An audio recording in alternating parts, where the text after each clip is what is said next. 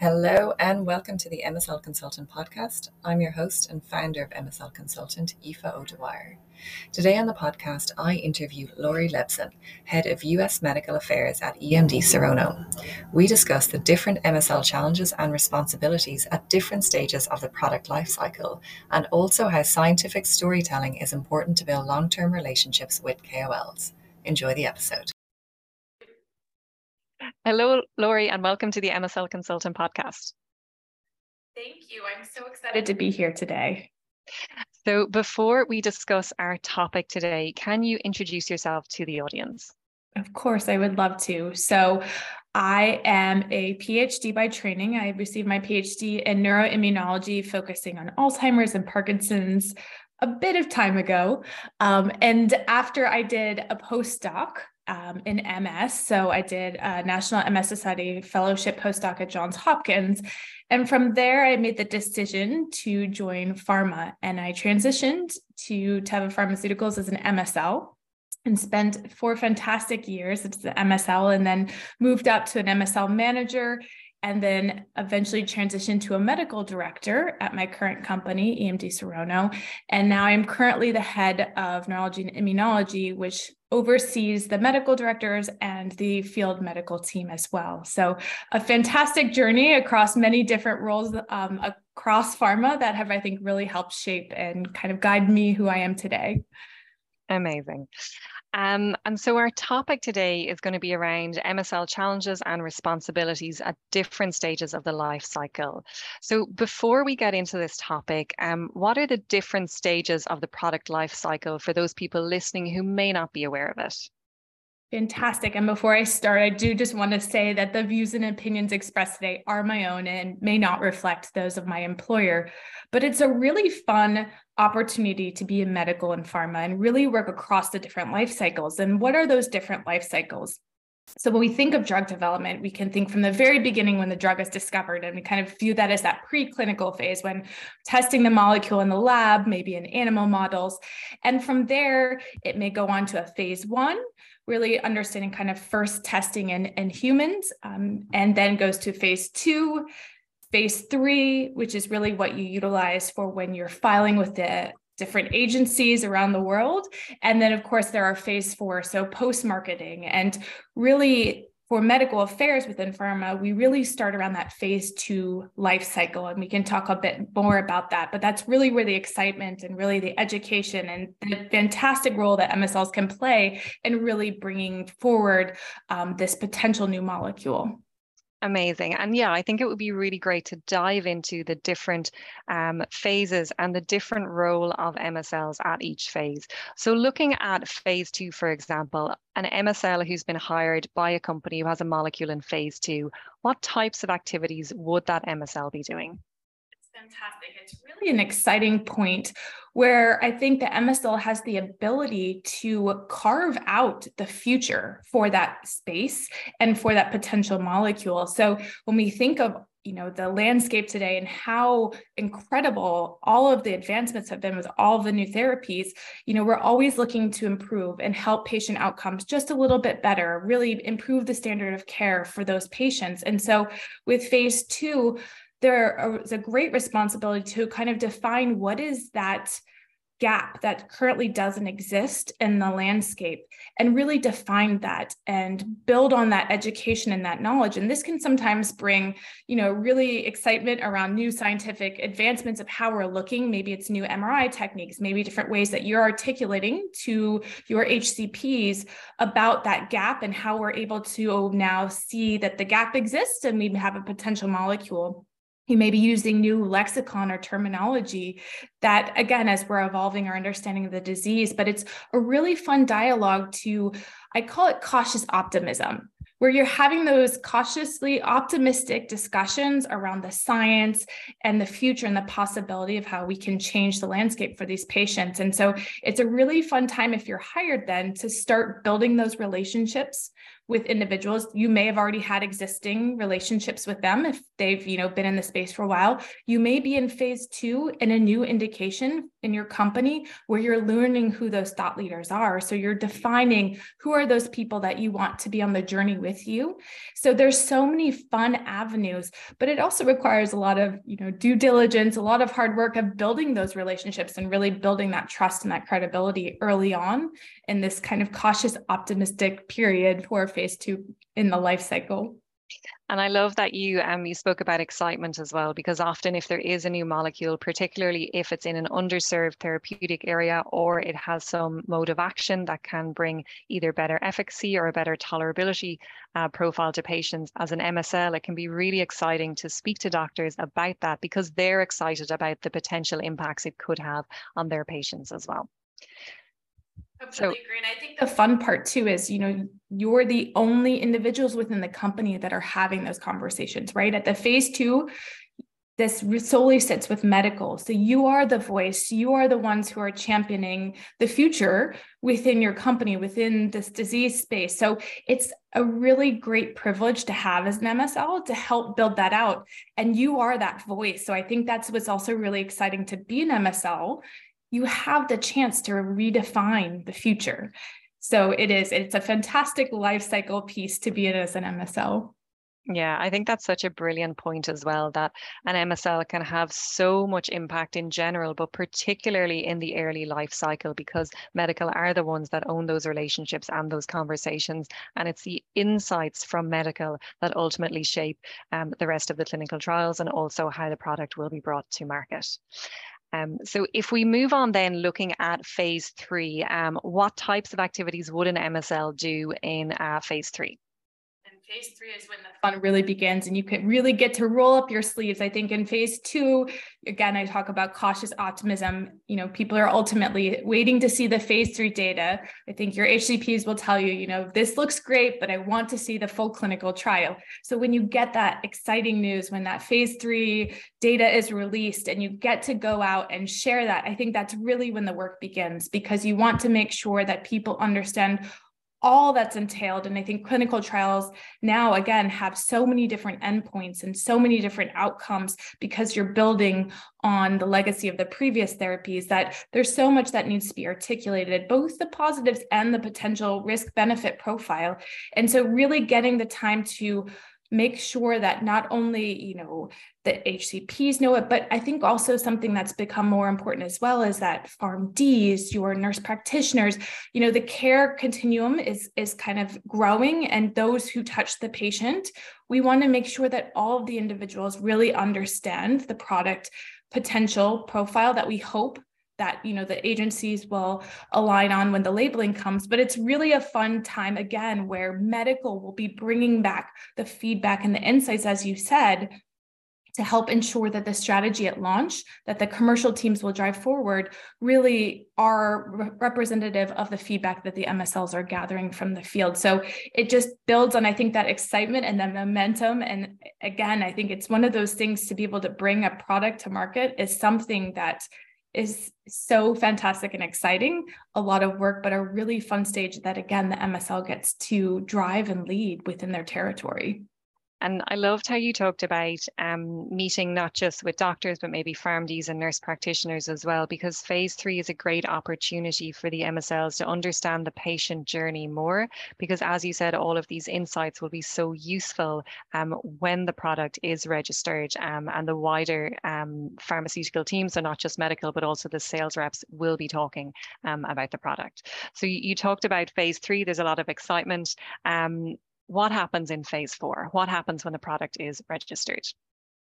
And that is again, I think, building on the momentum of phase two and phase three. And then phase four is really where you get your label and you really then go out and help support the community that is treating that patient population and really get to articulate all of the nuances and you know the opportunities and the data that are ultimately in the label and so i think there's that opportunity you know communicating the label there's also then a, a really great opportunity to support clinical trial phase four work, ISS work that may occur. Every company is different, but there's a really fantastic opportunity to bring new ideas that your clinicians may have to the company on how they want to look at some of the the data and how to do a, a study post marketing. And I think that's a really unique thing that we've seen more and more as time has gone on that that that link between the MSL and bringing those data generation ideas back to you know in-house to really try and find that partnership and continue to address questions that may not have been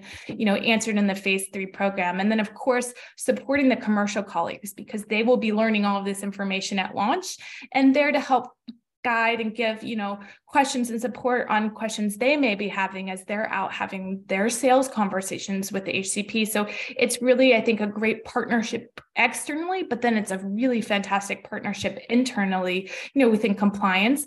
But to have that one team approach post approval on on supporting a, a new therapy to market 100%. And it's something that I've spoken about before as well that it's important, even though medical and commercial have very different roles, that it doesn't appear externally that they work within silos. And there needs to be effective communication on roles, responsibilities while maintaining compliance um, between these two groups of externally facing um, departments. There were a couple of phrases that you used, and I'm conscious that some of the listeners are aspiring MSL. So I'll just ask you to clarify them. So you use the phrase um, to get your label. Can you explain to those listening who might not be familiar what that means? Absolutely. So when you apply your phase three program, you apply to the regulatory agency. So for example, here in the US, that would be the FDA. In Europe, you would apply to the EMEA and you, you provide a wealth of information, preclinical, all the way through your phase three data. And ultimately the re- regulatory reviewers will look through the data and they'll ultimately decide who what type of patient so your indication who is it approved for you know for example i work in ms there may be a subgroup of patients that the agency decides this drug may have a positive benefit risk profile.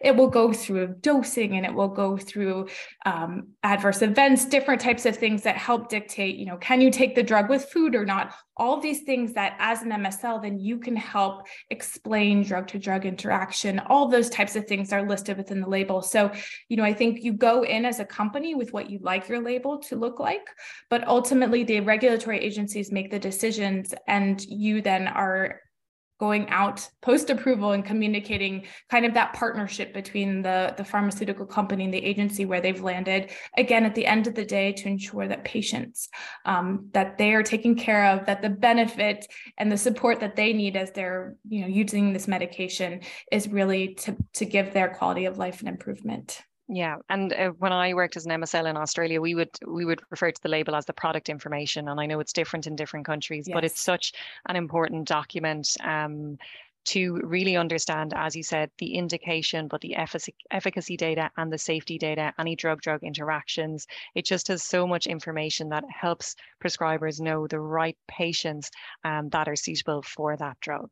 Um, another thing you mentioned, we were talking about phase, phase four and ISSs, sometimes called different things in different companies, but can you explain a little bit about what Absolutely. they are? Absolutely. I apologize, those two, because I know some people will call them ISTs, they yeah. will. So there's various different types of clinical studies and terminology post approval.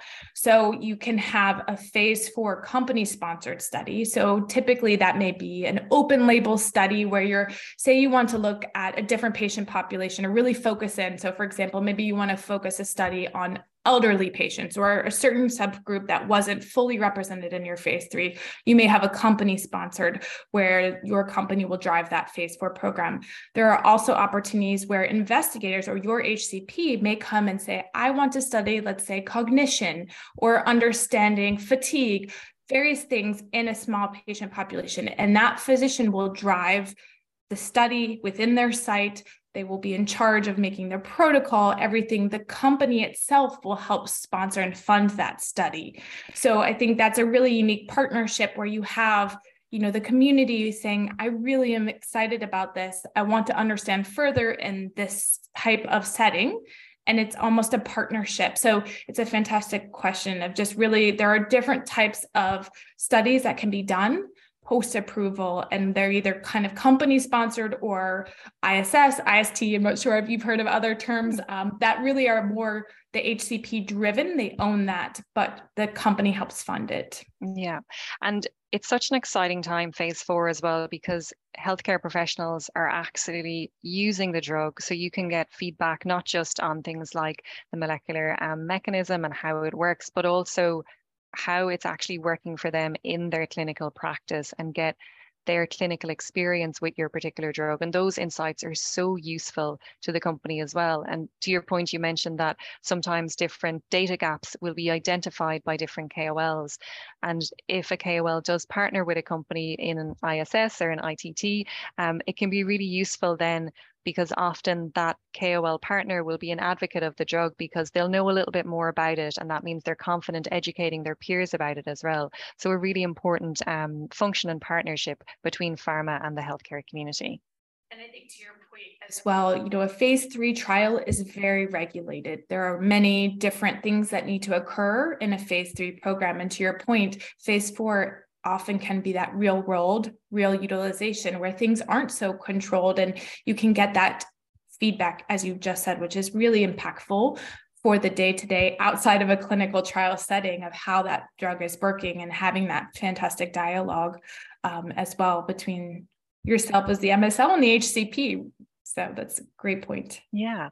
Um, and so, as we've been talking, the one thing that has become clear is that an MSL needs to really engage these KOLs early on in the product lifecycle. They can't just wait till it launches and then think suddenly everyone will understand about the drug.